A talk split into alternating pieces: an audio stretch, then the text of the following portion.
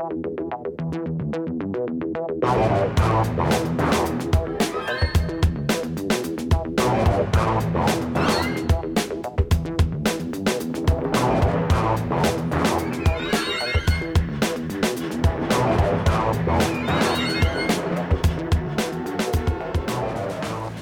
and thank you for downloading this episode of Discussing Documentaries with myself, Matt Wills, and Rick Wharton. Today's pick is Jonestown Paradise Lost. This has got Rick Wharton written all over it because I watched this and i I may have almost cried. This one is brutal. Uh, it's taken us a while to find it, and this is episode two of our cult month. So January will always be cult month for us. Um, it's from the year 2007. The provider. Just to pull you up there, Matt, it's cult classic month before you fuck up the entire branding of why we've put ourselves through this. So it's cult classic month here at discussing documentaries. And this one is a peach. It's Jonestown Paradise Lost, also known as the Jonestown Massacre Paradise Lost cult documentary, real stories on the YouTube, who was my provider for this one. I tried, Rick, to go and buy it elsewhere because I can't find it, can you? You can't find it. You're absolutely right. I detest watching it on YouTube because what this has done is by watching this is dirtied up my feed. so now I'm getting uh, loads of suicide type stuff is being put in my YouTube feed and really, really miserable stuff, as well as I listen to these affirmation tapes on YouTube in the morning Talk to me about those. So it's about 15, 20 minutes. And it's basically like, you are great. You're a great person. You know, you're really nice. You you give love to the universe. You are you are perfect in every way. Blah de blah de blah. So on one hand, my YouTube feed is like, we've got to give him more suicide material, and on the other hand, the YouTube's going, he really loves this positive stuff as well in the morning. What is going on with this guy? I've confused my YouTube. If I was working in the analytics department for Scientology, I'd be like, this guy, get him, get him. if I was Cambridge Analytica, I'd be giving them the keys to your garage, just going, look, he'll join. He will join you without a fucking shred of doubt. I'm not sure how I'm not a Scientologist. I walk past their office so many times. Uh, right, let's finish the intro on this. So it's from the year 2007. The director is Tim Wolochatiuk. Money is not listed, and I really had a bloody good look. It's got one nomination only for the accolades, which is. Who would collect it, though? That's the thing. you want someone in the room if you're giving out an award. Uh, very good. Um, and here's the blurb the documentary follows the events of Jonestown and the mass suicide. And straight now, I've never heard of this. I, I spoke to a friend. The today, Jonestown Massacre. Me neither. Yeah. Ever right? Well, I spoke to a friend of mine today who's fractionally older than me, and I said, "Oh, we're reviewing this documentary," and she went, "That was terrible. Do you remember when that happened?" I was like, "No, well, I was seven, but no, I don't remember that at mm-hmm. all." I, I've never heard. In fact, I've never heard of it. I've heard of mass suicides, but and this is the this is in the Premier League. This is like almost top of the Premier League, isn't it, from mass suicides? So I came. I think this was initially on Netflix not so long ago, and then Netflix dropped it. Like, because you have like Netflix wow. basically licenses a movie, yeah, or a show, and then that runs out, and then they have a bidding war between them, Prime and Apple TV and stuff like that for who gets it next. Hmm. And I was unaware of it, but as the story unfolded, like I have seen so many parodies or references to, yes. without ever really knowing clicking that there was a real thing. Yeah, the yeah. source material, not knowing that this was it. Yeah, and that's why I mean I have looked for this documentary. I mean, when did we started talking about this like a month back? God, at like, least at least you've been you've been speaking about this one for months.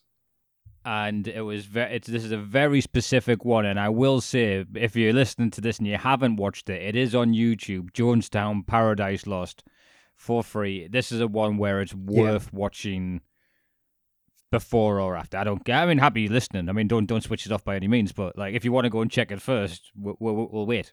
I'll give you a second. No, we won't wait. Hang on. No, because they're going to come right, back. All, they'll be as miserable as I was when I finished watching it. Do you know what I had to do when I finished finished watching this? I jumped on the YouTube again and I said, uh, my search parameters were the most uplifting documentaries of all times. So I've got 10 of those. 10 of those are on the docket basically. This is your this is your penance for making me sit through this. This is the yin to the yang. Yes. All right. For me, the reason why I chose this one, because I know there's a whole bunch on Jonestown. I went down a bit of a rabbit hole at the time, which I remember nothing of, other than I want to watch the one where they do reenactments of the mad guy who dresses like Elvis. Yes. That was my- Yeah, yeah. I can see that why. was my rationale for it because it is very well put together. But um, we'll we'll get to the stuff. But by the end of it, as even as much as like the more harsh and like dark things get, the more I'd make jokes to feel comfortable or or, or anything like that. At the end, it's one of those gobsmacked moments. Like you were just Yeah. stunned into silence, and it- and I I watched it last night with our lass, and I turned around to tell her one of the jokes I had, and then she just stared through me with a tear in her eye, and I went, "That'll be funny tomorrow." Matt will laugh. Um, so the documentary is made up from survivors and eyewitness accounts of the days leading up to the massacre. Listen, Rick, this was clearly your pick. I'm struggling on these cults, so so take us through it, Rick, from from the This top. is one thing I would say. This is the only markdown I have on the entire documentary, other than the fact this guy did this awful thing. All right, let's just take Yeah, that out that's, of a that's a given, thing. right? I'm Yeah, yeah. I, I'm taking this as a show to watch if you enjoy your true crime or a documentary, which makes you fucking you know appreciate a little bit of what you got in life. Um, Yeah, well so said. at the start on YouTube, they do a minute forty-two of telling you what's coming. Pull it. They they have they have this full advert of what happens in the documentary, and then it starts. Then it goes cuts to like I thought that was part of the documentary. I, I I don't know if it is or it isn't. If it is, it's a bad di- directorial choice. If it isn't, someone's just added it there because they don't think you'll stick around to watch it. Because when you, you're told when you put a stand-up clip on Facebook now that you should put your funniest 20 seconds first, and then people watch that and then stick around to watch it from the beginning. That's how short people's attention spans are now. Okay. Because on the YouTube, what what gave it away for me, and the reason I've included it in the blurb, is on YouTube. It's called Jonestown Massacre: Paradise Lost Cult Documentary, Real Stories. Oh yeah, yeah, I, I get that, but the, the my problem is they then have interviews that happen an hour into the documentary as snippets, which he didn't need because the opening scene from when they say the following is, um, the last four days of Yes. Jonestown. Then you cut to the helicopter footage of That's horrific. nine hundred people laying there dead. Yeah. Um, But the actual name of the film, though, on IMDb is Jonestown Paradise Lost, whereas on YouTube it's got the word massacre in there. So it that changes it completely. I think you're right. There is almost, yeah, there is spoilers up front. Basically, that's why I don't. I mean, don't get me wrong. I think you're meant to know what happened. It was that much of a big thing. Particularly in America, you'll know what happened because Jonestown, I think, had a knock-on effect with Waco, um, and that affected how they perceive what Yeah, could be cultish. Yeah, yeah. And that is always like, okay, we can't let a guy like this have as much rope as this guy once did. So then that uh, heats up the What- way. What I love about what you've just said there, sorry to interrupt you, is yeah, but in America they'll know. Do you honestly think Americans are sitting there listening to me and you? They're not going to have a clue. It's going to be one person speaking and another person going, wah, wah, wah, wah, wah, me dad. Wah, wah, wah. They're not going so the owners, so the owners. They're not going to have a clue what you're talking about. I'm your fellow We- countryman and I struggle to understand you a lot of the time. We we have eight to ten listeners in America, according to the analytics I've finally checked out. We've also got one in Colombia. They don't mean nothing. It's I'm quietly confident you used to get blow off that guy in some weird beach. Don't mention Jose.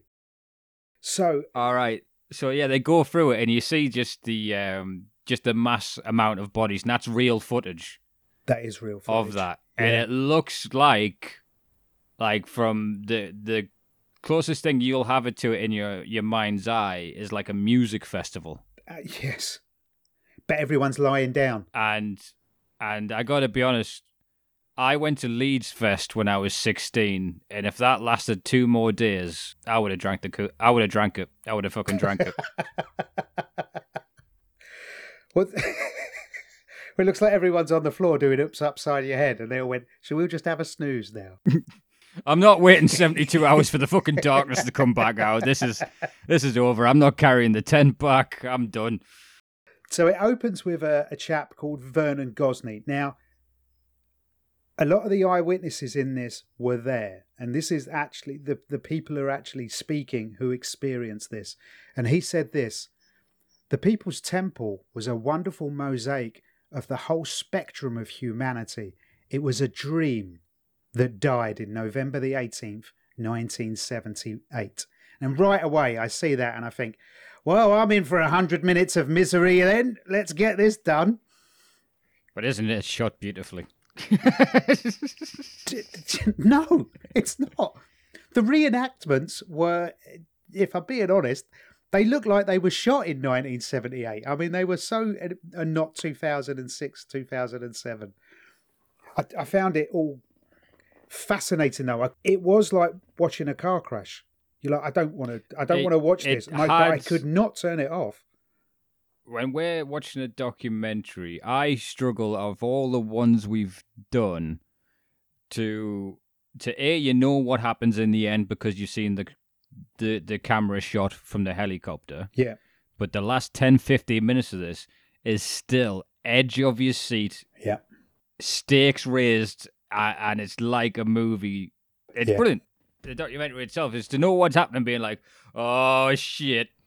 and just throughout, you're like, no way, no, this didn't happen, did it? And then it cuts to real footage of it actually happening, and you're like, oh shit, that happened. And then just throughout it- the whole thing, you're like, no, that couldn't have happened. Oh my god, that happened. Oh, and that, Yeah. and and again, the, you're just amazed at, at, at humanity. Basically, you're like, what, what happened here? How did this?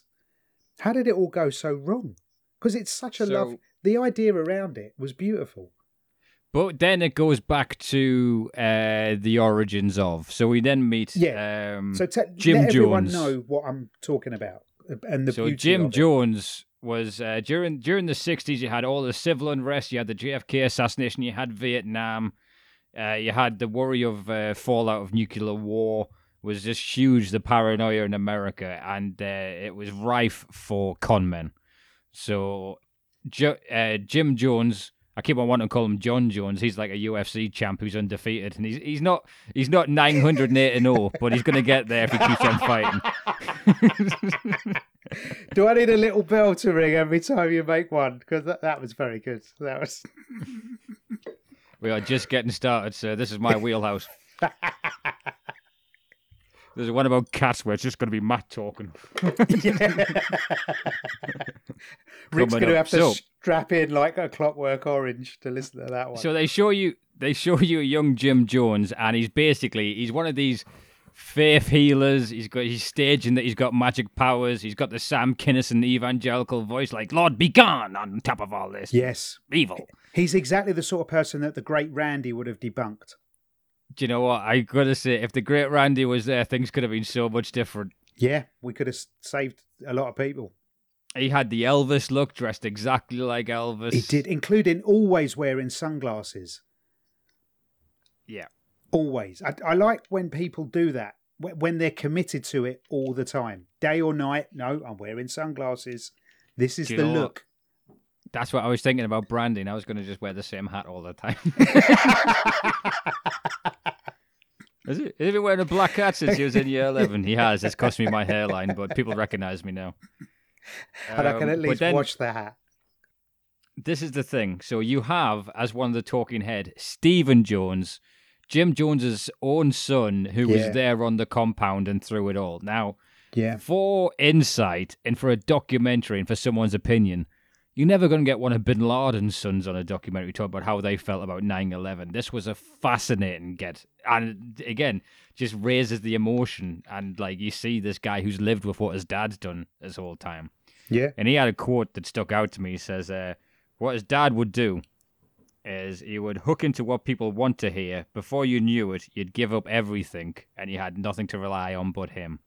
Yeah. Now, I've had to follow a few groups on Facebook for advertising purposes, and I truly believe this is the minimalist's end game. Luckily, you're not going to have my- enough cups to take the Kool Aid. Leave my people alone.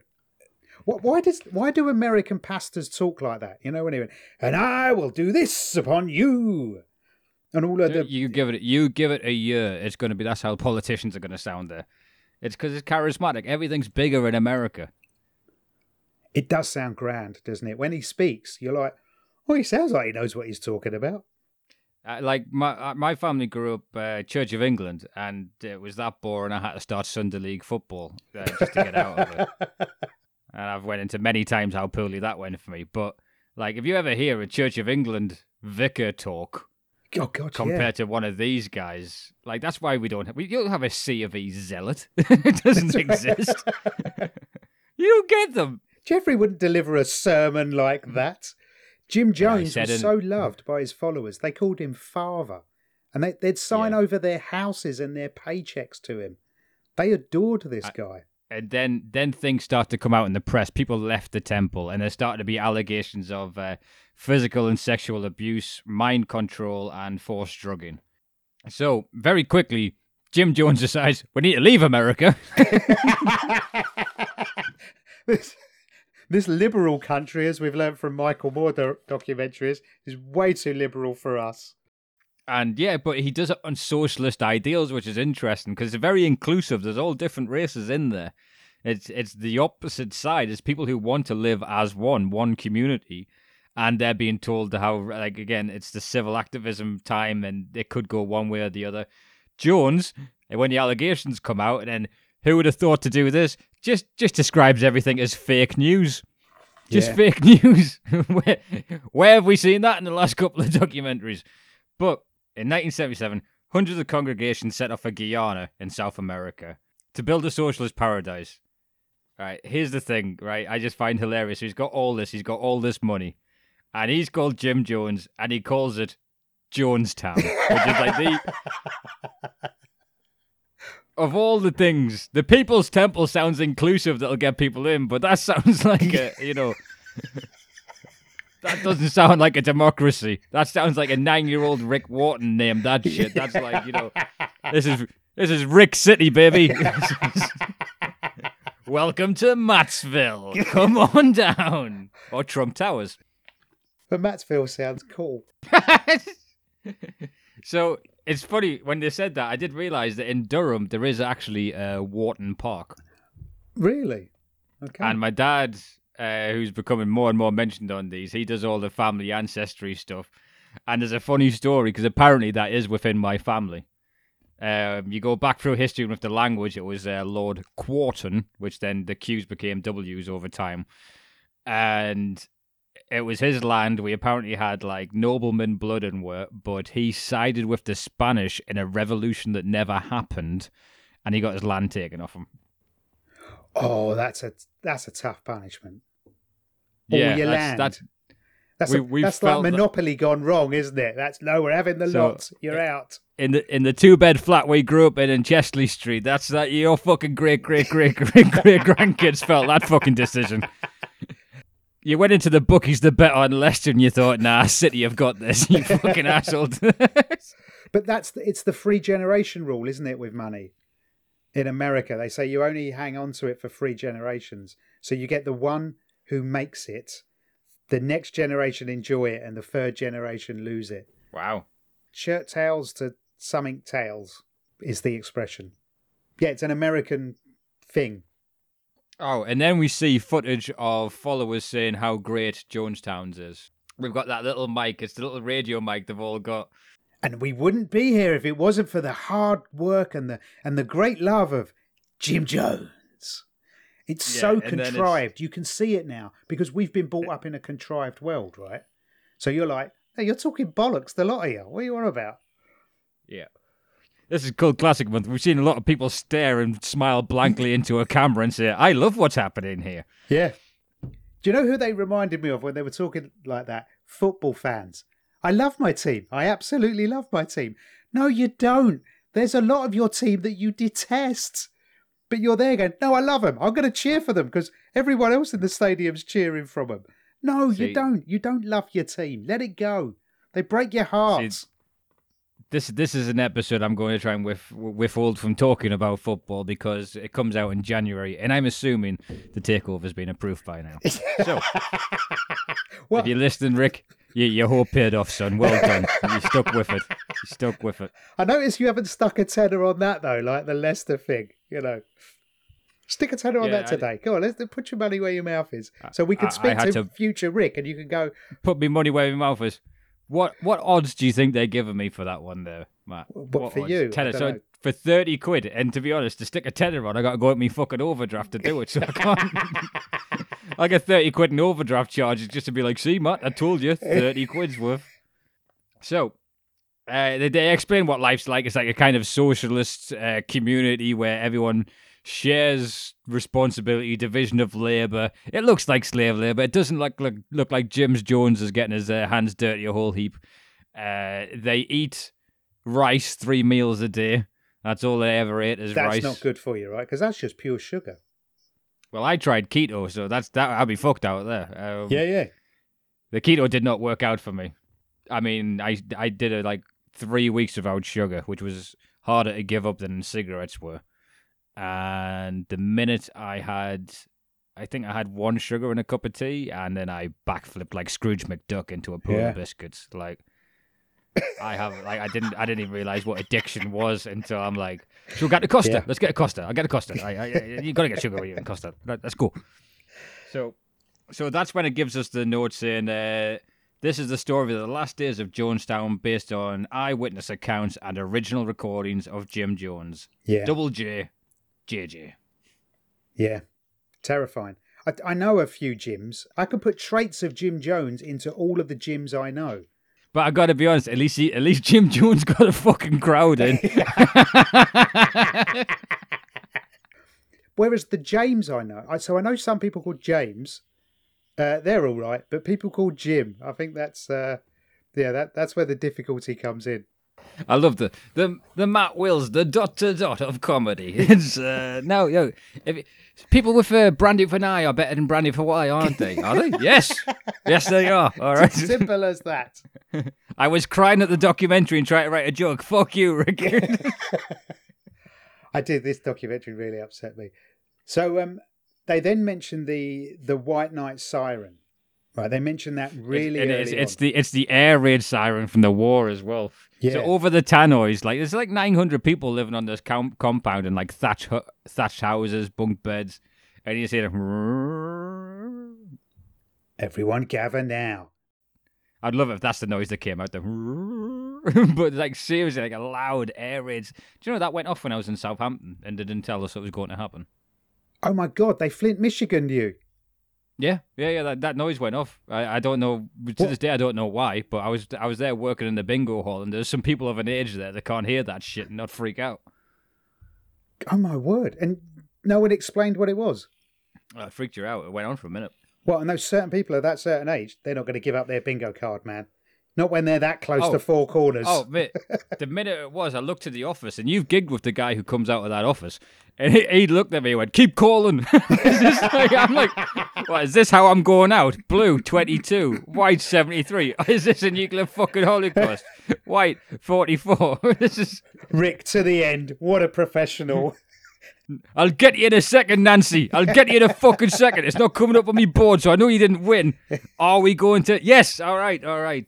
Checked it. You were playing the wrong board, Pat.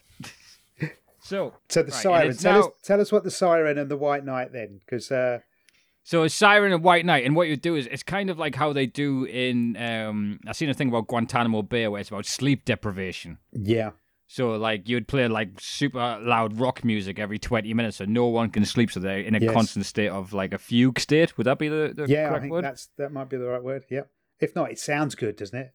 Yeah, I think Jim. I mean, I don't think Jim Jones knew that scientific behavior. I just knew it would. Fu- he knows that it would fuck them up. Well, because he used stuff like sleep deprivation and you know mental torture, Malnourishment. to- Yeah. yeah, malnourishment to control people. That's when you know the cult you're involved with isn't built on solid ground. When they're having to control people. If people Yeah. were there on their own accord, So- you know, and stayed on their own accord, And they all went out with the best of intentions and thought it was going to be great. Now, the reason why we had to watch this one first is because there's a 10 part series called Wild Wild Country, which you can then compare and contrast to that we are going to do at a later date. And we are currently auditioning for my replacement. That's what we're going to be talking about next. I'll happily stay editing the show. We need to listen to some happier stuff, Rick. Come oh, on. it's going to be a while first. It'll be next January's Cult Classic month or whatever. Okay, but it's just an right, interesting compare and contrast. I, like I'm giving you like the breadcrumbs to what we can then talk about at a later date. But the way he's messing with these people, so every night in the dead of night, like a, a World War II air raid siren plays, and he comes on with like his southern Elvis drawl going, "White Night." White night, everyone report to the pavilion, and he's got his own little stage and a microphone, and and he's got he just wanted to run like a new ten minutes worth of material to them. But And you know, there's 10 you see 'em- people at the back going, What did he say? Because he's only got a tiny little microphone and a tiny little PA system. There's people at the back going, What's he on about? I don't know. He's, is he doing the same jokes as last night? I have no idea. It's more stuff about the government, Sheila.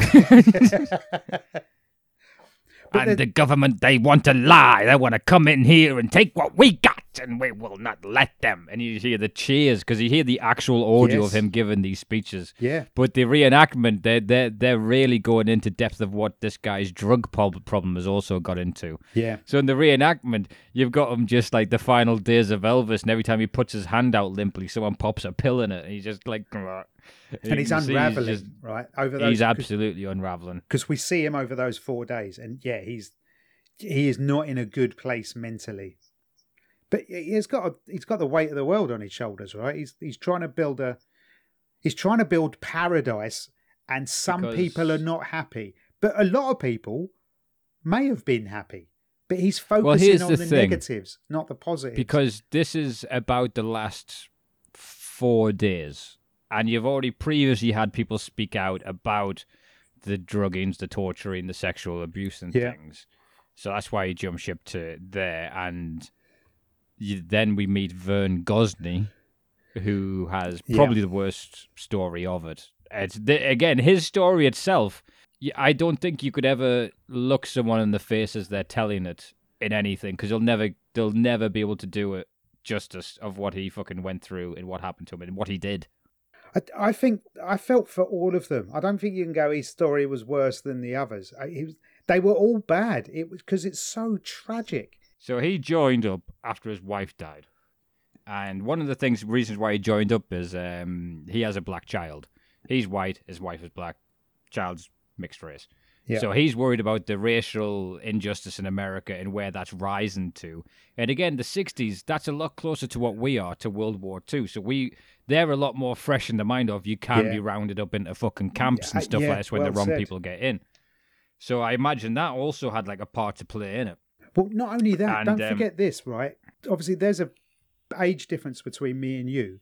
I was born in 71. Now, when I was eight, when all of this was going on, or seven, the nuclear war was almost, it was on a daily basis. The nuclear bombs were going to go off. So at the end of our street, we had a nuclear shelter. Mm. Right, on the council estate at the end of the street. I'd worked out if the nuclear bomb does go off, I figured they'd bomb central London first. I probably got a minute or so.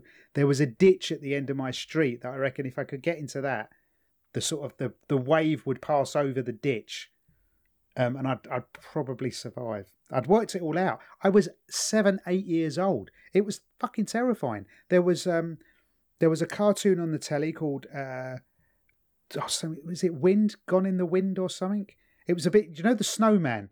You know the snowman. The walking Yeah. through the air. Yeah. yeah, um, yeah, the Aled Jones one. but right, this in the same format, it was all about the nuclear war. There were plays for today on all about surviving a nuclear war. There were uh, US TV dramas about nuclear bombs that had gone off and what happens to people afterwards. This was a real thing. I I get why people were scared.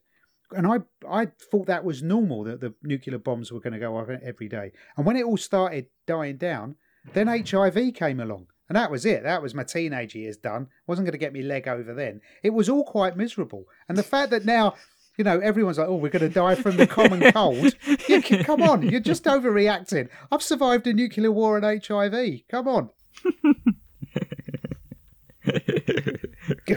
Okay. Um, well, the Cold War was young- over by the time you were born. It was it was a different Oh, yeah. time, Rick. It yeah, was, yeah. It's fucking terrifying. I consider the difference in our international conflicts now is the difference between in the 40s was like the World Cup where everyone was involved and anyone could win. Yeah. Compared to now, it's like the early rounds of the League Cup, and you're like, we're in what country? Yeah, and you're not Oh, sure who the sponsor is this time of the cup. Yeah. I didn't realize they had a team. Yeah, Yeah. they would trash them. Yeah, probably. Yeah. They're not even professionals, are they? No, no, no. It can't be good. It's on BBC One. Sky didn't even buy the rights to that one. Don't worry about that. I- i- it a country I can't pronounce? Well, we can't really chant about it. Yeah, it's difficult to get, you know, that whole bunting out and cheering for the Tommies now these days. Not that there's anything wrong with that. It's foreign policy I'm complaining about, not, not the people who go out and do it. so we're hearing Vern Gosney, and he's talking about I was not free to leave. Yeah. He says that um, his roommate had attempted to leave and was punished so severely no one else was there. And then we come to November the 14th. Is that the Friday? Uh, No, is that the Thursday? This is day two of the Right. four days they're going through. So, and then the fir- this is the first time we meet Congressman Leo Ryan, and this is when it becomes just again a movie of a story. So it's not just the people that are doing this. There's a whole movement in America of a congressman who's taken out concerned relatives to Yeah. Jonestown Yeah. to make sure these people are allowed to leave of their own free will if they if they want Yeah. to. And he's And taken the is- media with him as well. Uh, he's not tittered Yeah. about the congressman. He's taken NBC. He's taken a photographer, a camera person, uh, uh, two reporters, I think. Yeah, yeah. Two two two reporters. He's got his aide Jackie Speier with him. Yeah. Uh, Tim Reiterman is one of them out there. And they're talking about how basically people are forced to stay there, and not only that, sign over custody of their children. Yeah. As well as the because that's again that's all about control. You're not going to leave if you have if you can't take your kid there with you. What I've got to leave my kid? No, fuck off. That's not going to happen. Oh, you're going to stay then? Yeah, and it's it's fascinating because like Leo Ryan, the congressman, seems like just like he could be the president in Independence Day. He is like the Yeah. cocksure. Don't worry, we're the American Congress. We'll get in there, and we're gonna. Yes. And he's doing a great. It's, obviously, I'm good. What he was doing was brilliant, and this is a, not a documentary for arguing altruism on anyone who tried to help. This is just he was doing a fucking very good thing. It's just it's that American like, what are they going to do? Yeah. attitude, and his then they get belief over in the there. power of his office was incredible absolutely incredible right it's okay i've got the congress behind me the us congress they're going to do what i say now bear in mind he's in a foreign country and he's still that's how strong he believes his us congress is he believes the weight of the power of that office is with him in this country Yeah. because who's going to mess with it? You know what I mean? And Yeah. he doesn't realize what could happen. And um, so then we then there's like in the reenactment guy because again the reenactments are actually really good through this. I think they did this well. I really would have liked Tom Grant to be sent out there and be like, Mr. Jones. I think you're lying, Mr. I would like some tips between Tom Grant from Soaked in Bleach, just finding the truth out on it. But um, so this one guy who's going out there to see his daughter, he's like, "Oh, my wife is like a full believer. She's a zealot," and his name She's was sherwin harris Sherwin Harris, that's the one. and what, And he what did his wife about- change her name from and to Uh, Sharon and Linda. It's one one way or the other. You'd pick And- something a bit more imaginative, wouldn't But you? no, because if you were called Eva, you wouldn't choose the other. I mean, I'm not knocking Sharon's or Linda's, but but the reason why they had to change it is Jim Jones knew a Sharon and he didn't like that Sharon, so she had to change her name. And it's so funny because every reenactment they have of that ex-husband talking to his ex-wife, he calls her the wrong name, and instantly, because he's on the phone, so you don't hear her, but his side of the conversation, he's instantly corrected. It's Linda. I'm no longer Sharon. It's Linda. that's the same Okay. reason I'm never going to work with. If I, I'm never going to work with anyone else called Rick. They're always going to be now Richard. I'm going to call you Richard. I've done my time with a Rick. he upset me too much. He broke me. Oh, Are you going to be Richard? Is that okay? Or Dick? Eh, one of the two. But yeah.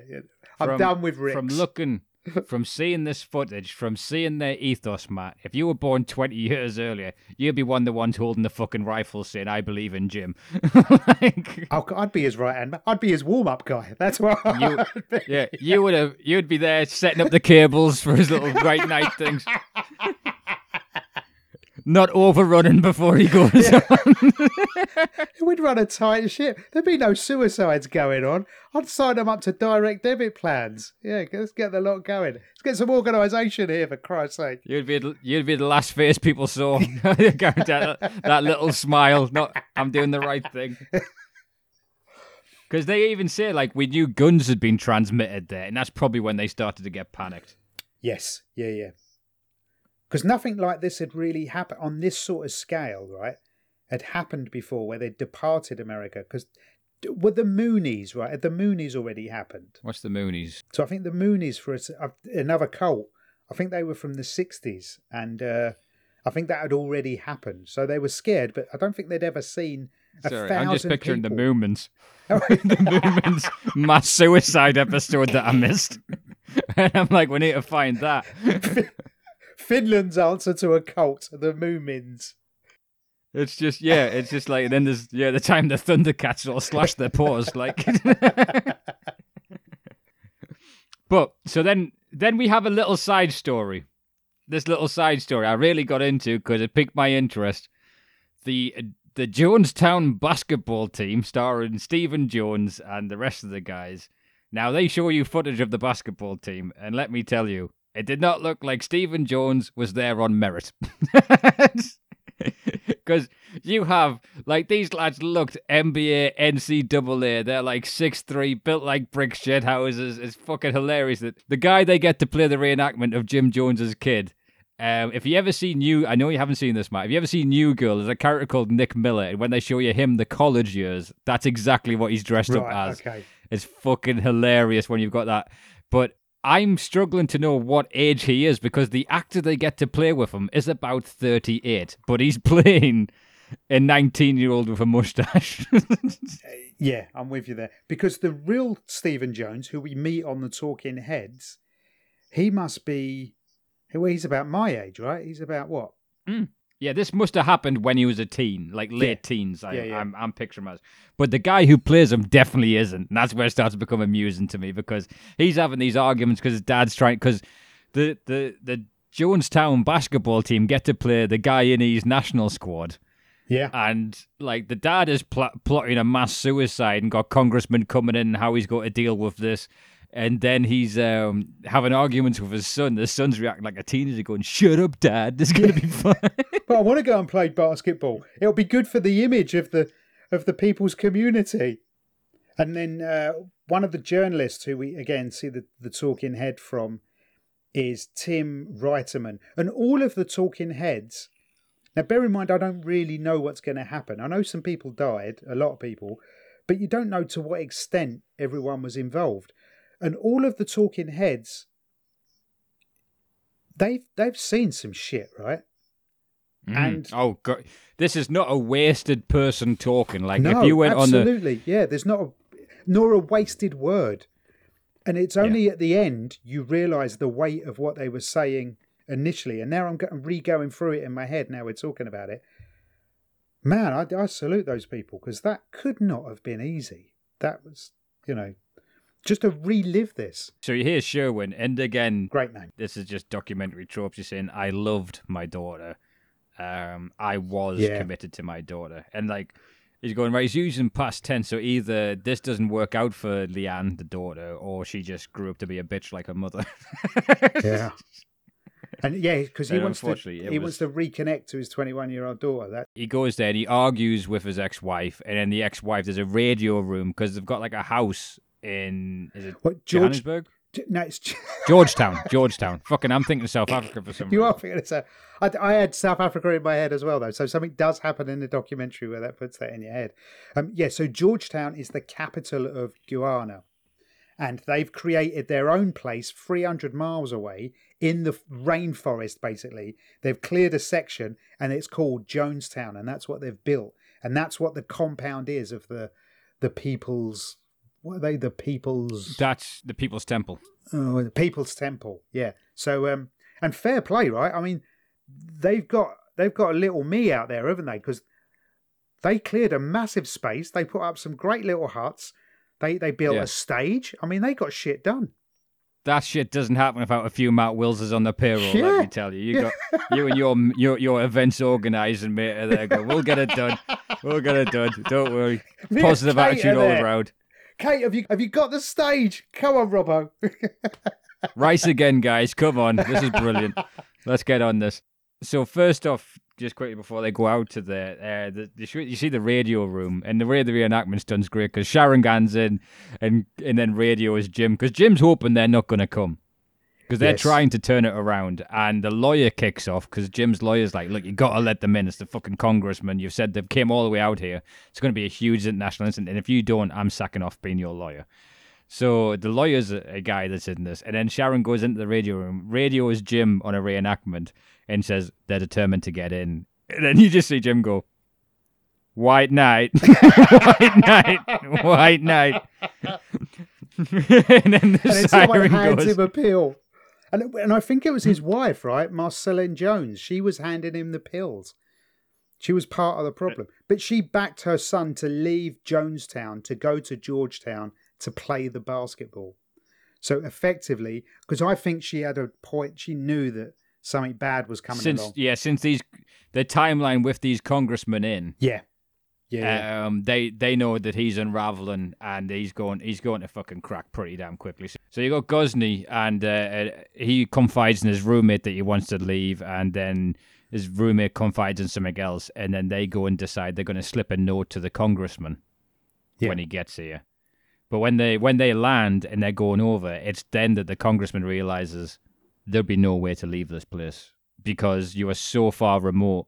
You're through a jungle and then civilization. Yeah. And then, so there's no way out for like 30 miles. In what's probably from And you've got no money. You can't afford flights. You've got probably got no ID anymore. Yeah, and you know you've signed your house. All your recent paychecks have all been signed over to to the Jim Jones Corporation. But on top of that, you're probably you're in a what we would class as a third world country, probably, right? So yeah, even if you could make it the free. Oh, that's no. Sorry, I got corrected on that. That's a that's a new um, thing to update. Uh, they're now known as developing worlds. okay, no, we're back then. Back then, they were third world countries in the seventies. So um, you wouldn't make it through the jungle. You wouldn't make it through the wokeness that was coming to tell you you were no longer in a third world country, uh, a developing nation. Excuse me, I think a cult is derivative.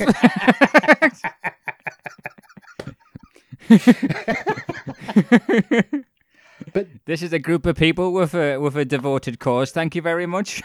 um, the thing about Jim Jones, which you see, and he- Hashtag just justice for Jim. justice for J- hashtag JJ Justice. Um, the fact that the senators arriving is unraveling Jim Jones. I think if the, maybe if the senator didn't go, maybe it wouldn't have unraveled the way it did. Maybe Yeah. Uh, well, I think eventually it would have. someone had to go.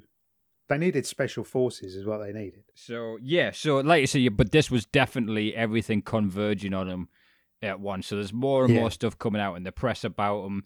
So every time something comes out in the press about him, he hits the white night button siren, and they have the companies just like, and in America now they're locking up children. And uh, Sharon, you'd be in fucking jail immediately, and then you'd be over there, and and it's just all just scaremongering. It is, Yeah.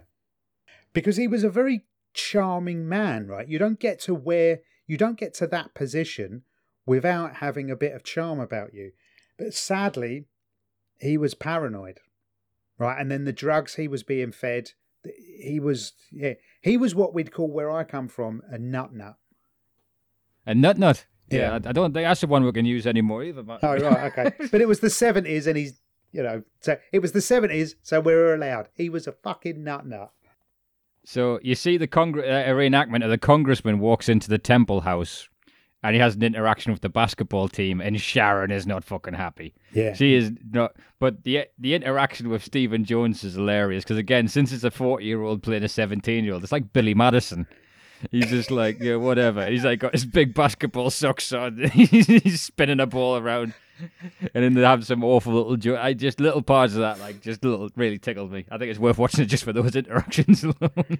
because again, the congressman, really charming guy, right? The way he's played, and he was on a mission to get stuff done. I I don't think you see that so much now in politicians that they they want to help, you know, their constituents. You really got the impression he. I mean, he flew to South America for Christ's sake to try Yeah, and to yeah, go this to a compound to try and get people out. He was this guy was committed to the cause.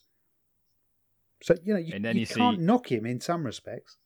it's Jones trashing the radio room when his son refuses to come back. He's just because because he talks about they played the Guyanese international team. Spoiler alert: they got destroyed by them. Five ten Stephen Jones. Cover him, Jonesy! Oh, and again they got past four foot ten, Jonesy. Yeah, yeah, he's just like five nine Stephen Jones posting up on a fucking guy in Guyanese centre. Yeah, good luck with that. Uh, And he's just like, we got our butts kicked, but we're looking forward for revenge tomorrow. And it's, then, then it's just like, I want you to come home. We're not coming home, Dad. And then you see the reenactment of him destroying them. Goes, he thinks he's in charge. I'm in fucking charge. He's doing. He reminded me when he was acting like that, Jim Jones, and in the act out. I've had managers like that, like in large Yeah. corporations. You know, I've I've seen that type of behaviour, and so I wasn't surprised by by him unraveling like that. I'm like, oh yeah, I've worked for dudes like that. Okay, and they're always men. Like you never get women behaving like that. Now that is a general statement, but Jim Jones, that those personality traits, that um that behaviour when it's not going your way, because effectively he's like a child, isn't he?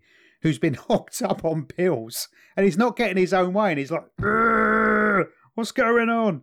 Why isn't it going the way I planned it all in my mind?" Because life isn't like that, Jim. so this is um so now it's the lawyers made sure that the congressman is coming to Jonestown. Yeah. So they start to have a cleanup of Jonestown for them getting there. I don't know if you ever had this when you were in school, but when you knew Ofsted was coming, all of a sudden everything was a little bit nicer around the place. This is how old I am compared to you, Rick. The Ofsted didn't exist, mate. It was, uh, Mm. But if the Queen or if the Queen or the Prime Minister was coming, yeah, we'd tidy up the place. So therefore, they were never invited. When, when Ofsted would come, you'd have the clever clugs kids sitting there reading a book in the front foyer of an apple, and be like, "Oh, hello." Your Majesty. the Simpsons when they're putting my maths class in the fucking dungeon to go, "You guard the bee." Um, And then they're having rehearsals of what to say, and that was the footage we saw earlier of Yeah. people saying they love Jonestown. And the look in their eye as they saying they love Jonestown is the same look in the eye of people I see in Facebook live videos talking about their new diet. They're like, "Yeah, Yeah. I don't even miss potatoes. It's it's just this is this is incredible, you know? Like, But the weird thing is, they were all lined up. So, you know, the entire congregation were lined up, and one by one, they would be at the front of the queue, and he would ask them a question about, and what is it like here? Oh, it's great. What makes it great then? He would start drilling into specifics. And this was Jim Jones, right? Your your governance, because there was probably a whole management structure there, but suddenly the CEO is asking you questions. So people were getting like reasonably uncomfortable with it. And oh God, I hope he doesn't ask me a tough question and I get it wrong. And then they ask Vernon Gosney, don't they? You know, what do you say to people who say that some people want to leave? No, I haven't heard that. Really, Vernon? Haven't you? Nope, I've heard everyone's happy here. I wouldn't want to leave. Why would I? Me and my son are here. It's paradise. It's safer than America. And then he'd he'd give you feedback immediately.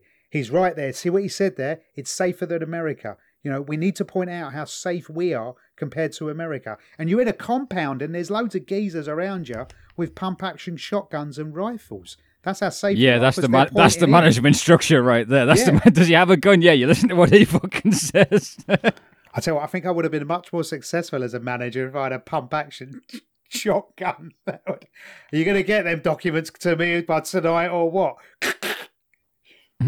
I, th- I think I could have, you know, jacked up some three pointers for the Jim Jones basketball team. I, I, had quick hands in the day. If you want to be counted, the kneecaps that you haven't got. So then it comes to Friday the 17th of November, Yep. which this means nothing to you guys listening to it now, but there was an interesting little tidbit of when we recorded this, which was we both watched it on the 17th of November. We did. Yeah, that's. Uh, I didn't even notice. we're not going to have to do that with all cult things, are we? We're not going to have to make No. the time. Right. Okay. No, no, I'm not trying to gaslight you into just thinking. I'm Jim Jones. Basically, there's a siren eye push, and then Matt has to watch a documentary. This whole podcast is just about us torturing one another. Blackfish, blackfish. no, no, go on that again. This is the problem So- with us both being the CEOs of this organisation. Oh, when when Matt sends me a link to a cat documentary, I trash the radio room. I'm like, ah. you go into your lads. He thinks he's in control. He's not in control. He's just a very Um, naughty boy. I've, I've got I've got a link to your message going. You got to kill yourself and the cat. Yeah, there's no other way. He's, he's ruined. He's going to take every. He's going to destroy everything we've got. With this Facebook post, here we go. Um. So yeah, the Friday. then you see the speech. You see the speech because on Friday the seventeenth, they know that, that the congressman's coming. So Jim Jones is freaking out, and this is when the speech goes. And you tell him if he asks you, you tell him to go to hell. We will make Jonestown great again. but this is an actual quote. He's just like, and if he stays, I don't know how long he plans to stay, but if he stays long enough for tea, he is gonna regret it. it's just like, yeah, rice. I'm good, thanks, Jim. I'm good. because I bet it was hot and sweaty there, right? Because that heat, I've lived in climates like that. It does warp your mind a little bit. Although to be fair, I, w- I was on a lot of opium at the time, so um, Do you know it's that? That's one of the most when it's dark and like eleven o'clock and you can still wear a vest outside. I think is as close to paradise as you can get, no matter where you are. Do you know what I mean? There is something about a calm night. You can still be cool. you can't wear the vest. You'll get bitten by so many bugs. That's why you have to wear long sleeved stuff. Oh shit! I didn't know 'Cause it- that. and it's so hot and humid, and it's just it's awful from a Brit's point of view because we're brought up under a grey sky, you know, and it's constantly raining and wet and miserable. It's very different. It, I'm a redhead. I don't cope with that sort of climate well. Yeah, our last I've mentioned before. Our trip to Mexico is fucking awesome. But our last is like a sun lounger. She loves being in the sun, and we went out there. And again, uh, as I mentioned when I got, I just I was just trying to be the partner she deserves on holiday. So I'm doing what she wants to do. And she is the over it- CEO of that relationship.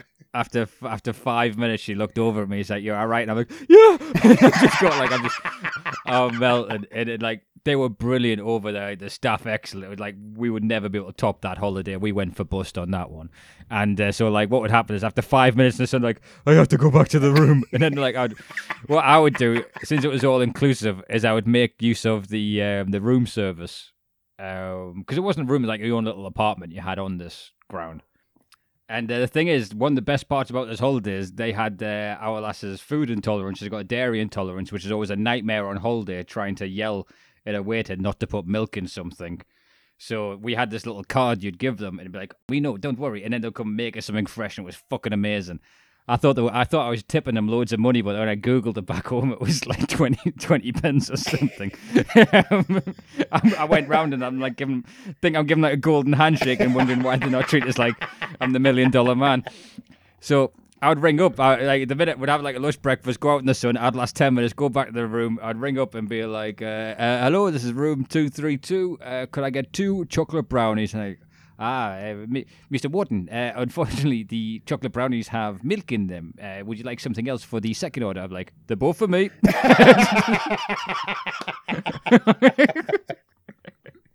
we had this chat yesterday. You knew that.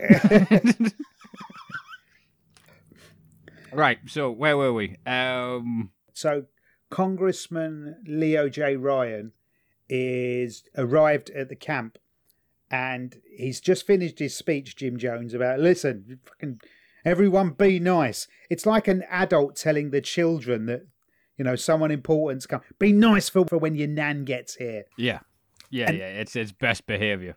And w- what's playing out is the parallel story of uh, Sherman Harris meeting his daughter, who he hasn't seen for years, in Georgetown, because she's in Yeah. Georgetown helping her mum, who runs the Georgetown head HQ.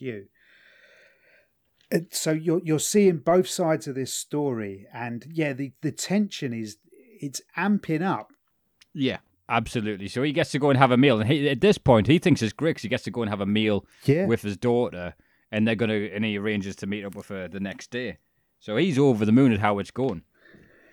and then the woman takes a call. So Sharon Stroke Linda, who's running the Georgetown office, so uh, Sherman Harris's ex-wife, she takes a call on the radio, and Jim Jones is like, "He's here. It's going down." So they're like, "Oh shit." And they said, We've spoke about it. You know what might happen? Like, Fucking hell. and right this then." is again like from a from a purely horrific that this happened. I want to just let's just imagine I prefix everything I say in the next twenty minutes with very sad this happened. it's all very sad. But but this then just creates the highest stakes we've seen in the documentary because it's splitting between the two because it might as well go meanwhile in Jonestown and then it goes back to so the congressmen that arrive and they're walking around and Vern Gosney's got his list with three names on it and he decides to leave his son there because he doesn't want his son to be put in a concentration camp yeah. in America. So he goes to try and give the congressman a note and then doesn't realize that that's not the congressman. Do you know what I mean? He gives yeah. it to one of the NBC guys. And a lot of people do this, but did you see the guard that was watching them in the reenactment? Yeah. The senator does end up with that note and he says to him, We're going to get you out. Just let Jim Jones know you're going to leave. This is what I think kicked it off.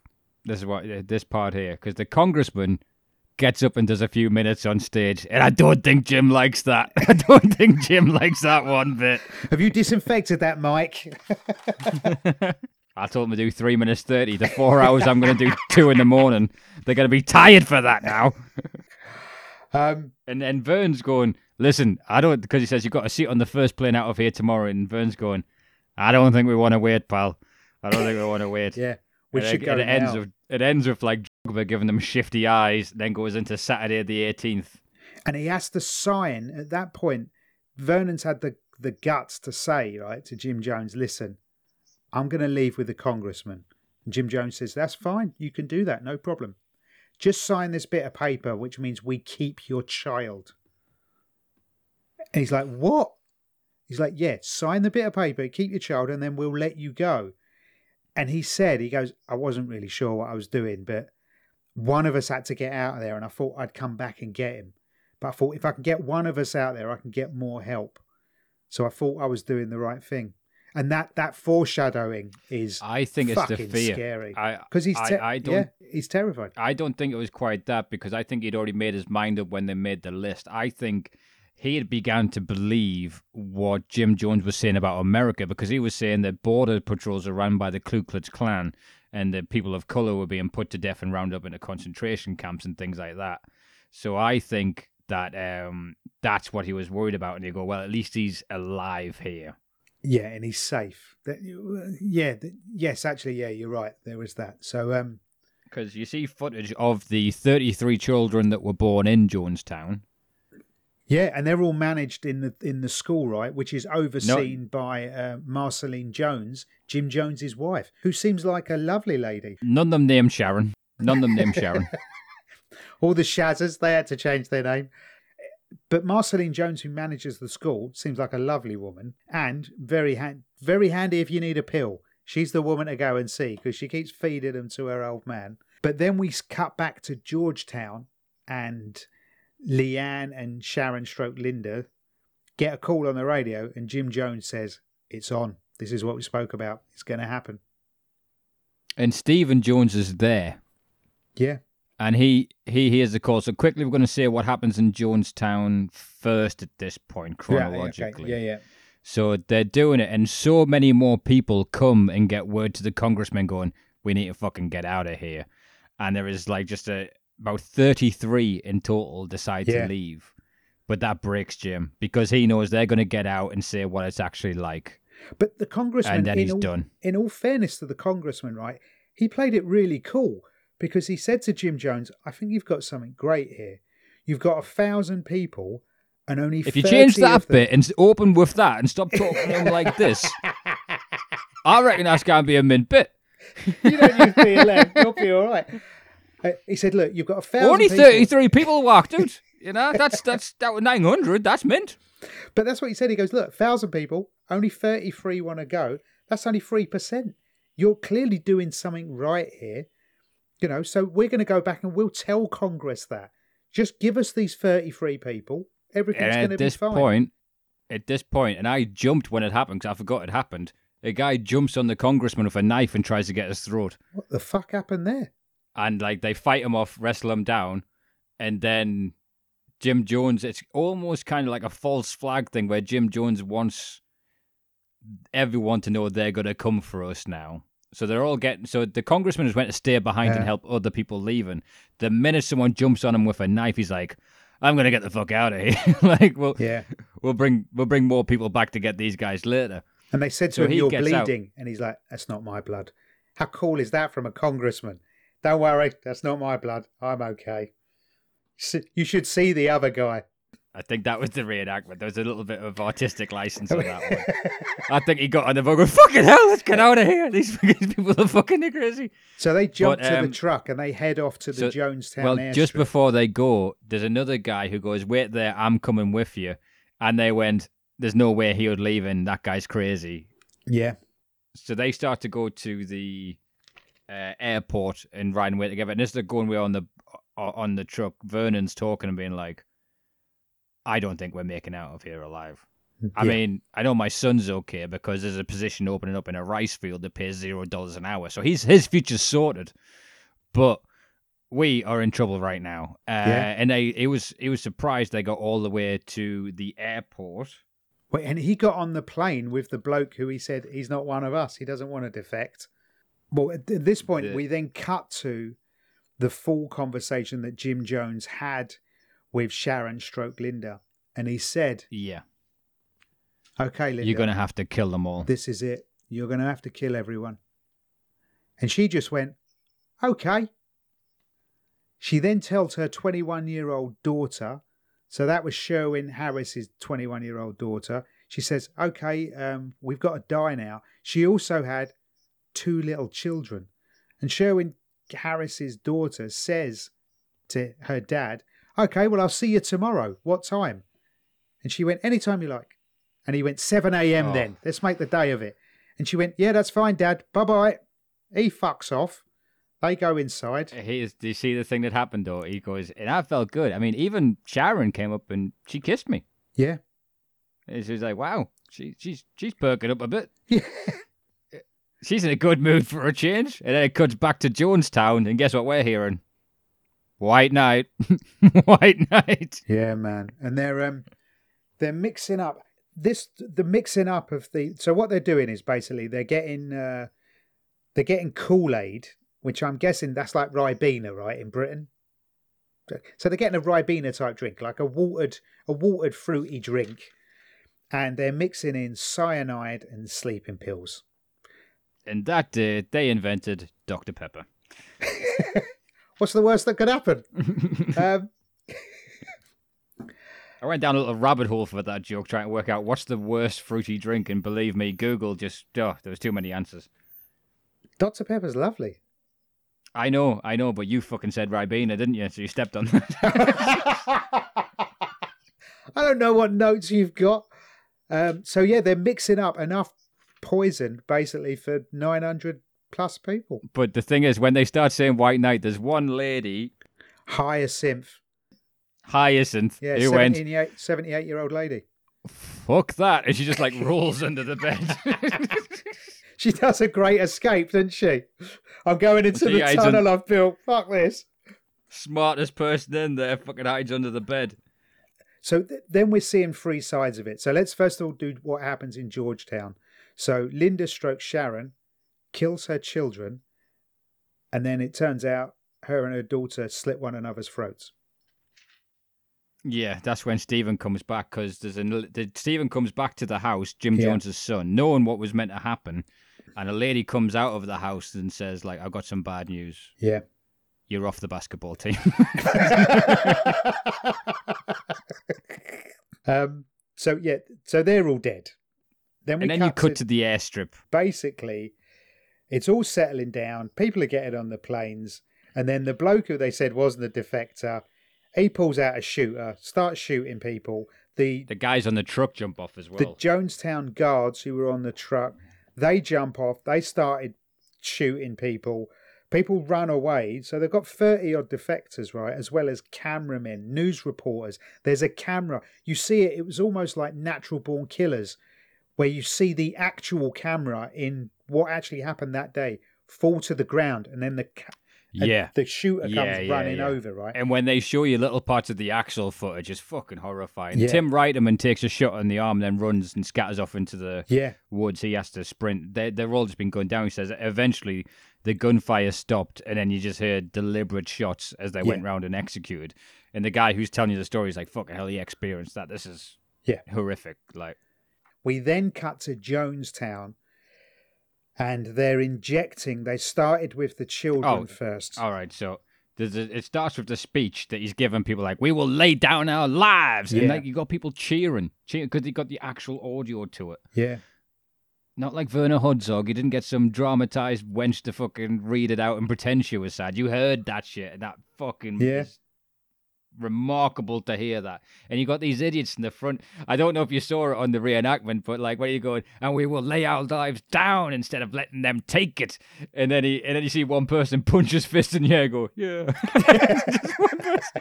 Just one person. Just, just And he goes, is, is there any questions? And one woman goes, Yeah, but you know, tomorrow's another day. It might all be Yeah. okay tomorrow. And he No, already goes- knows they've made an assassination attempt on oh, the sorry, 'cause at the- congressman.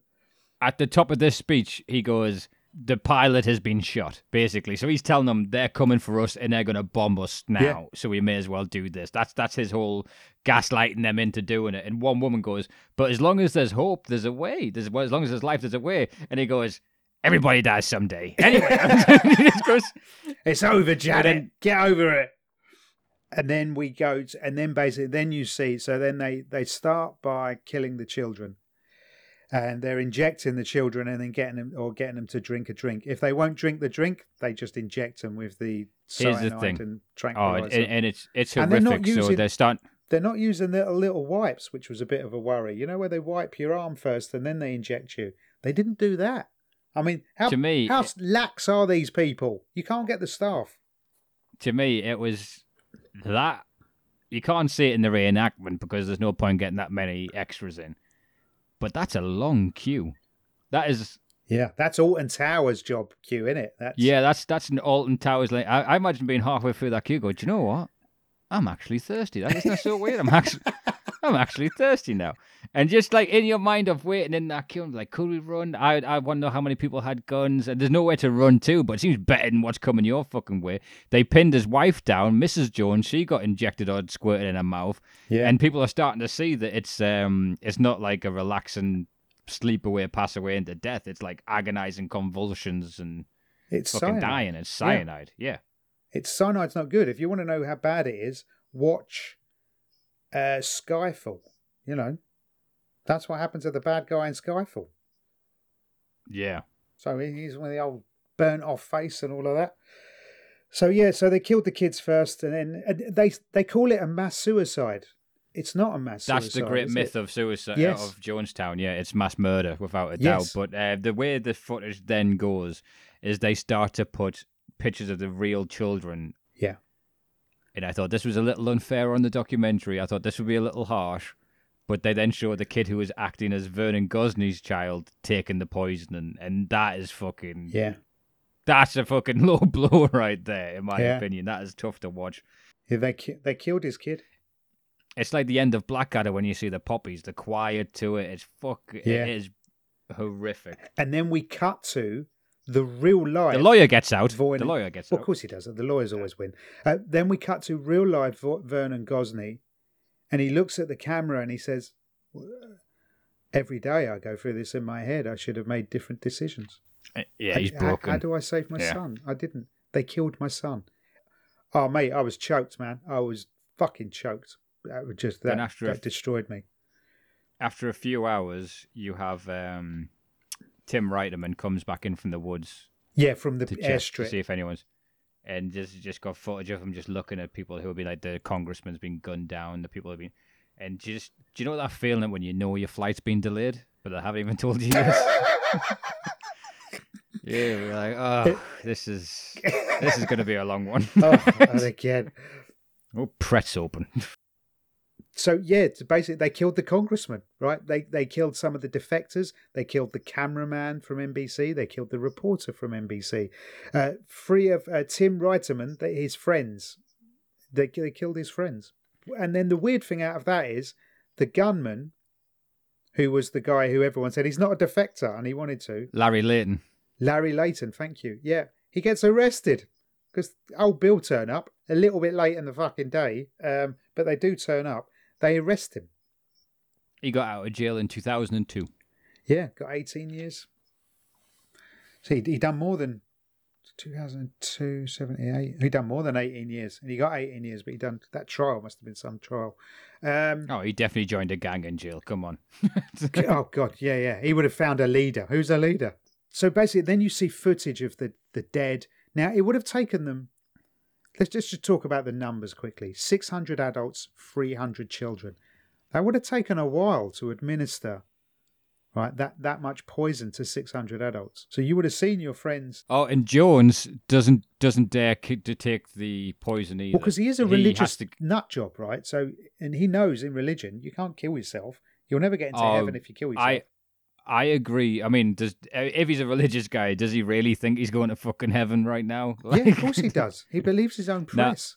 I, I think he's just a coward, and that's what his son says as well. He goes, "My dad was a coward who couldn't bear to go out the same way yeah. that other people did, so they had one of his henchmen shoot him in the head." Yeah. So, um, yeah, I mean, and that was just horrific. Then you see the reenactment footage, the reenactment footage of Hyacinth coming from back underneath the bed. Yeah, and she comes just walking out, out and seeing bodies. the wreckage. Yeah, I just every part of me wanted me to say, "Well, I'm not cleaning this up."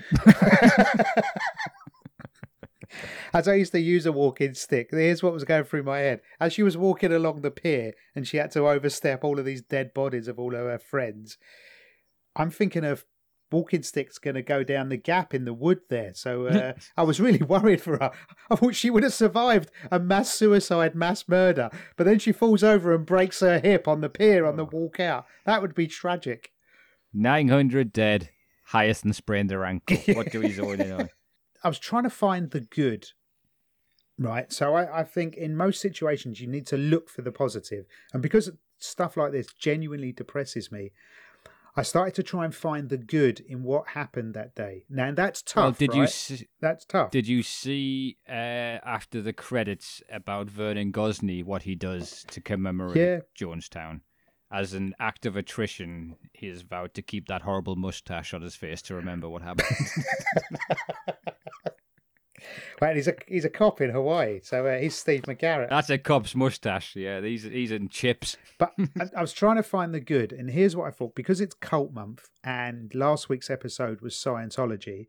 By this cult, if we're going to call it that, by this cult ending with that mass murder and mass suicide, you think of all the lives that have been saved by them not growing as an organization.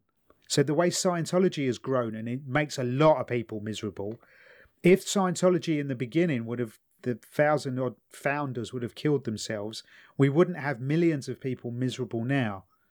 So that's the only good I can find out of that mass suicide. The fact that they they effectively cut off all the heads of the snake, so that no more of that shit would carry on under the guise of that. That was the only good I could find, and that, and then I had to watch some cat videos on YouTube because I was so miserable. Yeah, I can see that. Does that make sense? Yeah. No, no, I do. I, I just don't. I, I don't think Jim Jones had the right accountants to do what Scientology difference. he had bad financial advisors. Um, overall, this was very, very depressing. But saying that, listen, it is. It's not compulsory to work here, right, and to do this that I do with you. I could not turn it off. It was compelling to watch. It and was edge of your seat stuff, which God, we have yeah. very few that's happened. Yeah. Like that is uh, yeah, I, I think it's this. There's the reason why this specific one, the way it was directed, yeah, Um, it's on YouTube for free, which is excellent if you want to check it out. Um, yeah, I thought it was brilliant. Moving, fucking, you, you feel wounded afterwards. Very wounded. Yeah, good word. Very, Yeah. Very few TV shows will actually make you feel something. Do you know what I mean? Particularly. After, and, and like the Jonestown one, it's a story that you just in this country. I, I don't know if it's country or our age. I don't I don't know what it is, but it just completely passed me by. Like Foxcatcher, I'd never heard of any of that Yeah. stuff happening. Whatever, you weren't born Uh, for another 20 years, right? Mm, yeah, So, um, yeah, that's true. Yeah, but like you said, the Kool Aid references you get, etc. So, um, okay, Rick, let's let's get on to giving this uh, giving this a score. Oh, I'm giving this ne- an excellent four. I thought it was brilliant. What are you giving it? Four. Wow. Okay, I'm giving this a five. This was uh, Yeah. I, listen, I found it depressing. I'm going really four point five. Actually, four point five. I thought, yeah, Wow, I thought this deserved it. The only thing I would say is I didn't like the little snippets of what comes ahead at the beginning, but I don't know if that's a YouTube choice or an advert before it. And like I said, the YouTube, even the title is different from what it is on IMDb. So, um, yeah, there might be, but you cannot buy it anywhere because I tried. Because, like I said, I've Yeah. broke I've broke my YouTube feed. It's going to take me months to make that right again. Um, so that is an overall score of nine and a half. Um, listen, just I I recommend you check it out, and then you you find your loved ones and you tell them how much you love them, and yeah, maybe and you say, you find your loved ones and you say, white night, white night. And if they don't get there in fucking time, this is how you keep people in line. So, thank you very much for downloading this episode and listening to us to speak. Cult month. What is it? Classic cult month. Uh, cult classics. Cult classics. So, cult classic continues. So, yeah, stick around. One a week. So, Rick, anything more to say to everyone? It's January. It's cold. It's a bit miserable. We don't know whether we're locked down or not because, weirdly, we're recording this on the anniversary of the Jonestown massacre. Yeah. We're a little bit ahead, so uh, we don't know what January's like. But what, what what have you got to say to people in January from the past? Look who Newcastle's buying in the, in this transfer window. Look at it. Told you it would fucking happen. Told you it would happen. But I was right my my prediction is West Ham are back in the relegation zone. Uh, thank you very much for joining us. My name's been Matt Wills. Goodbye, Rick. Uh, yeah, thanks very much for joining, and yeah, please please keep listening and uh, hopefully enjoying it. Uh, hope all's well, and you've had a good Christmas. Take care.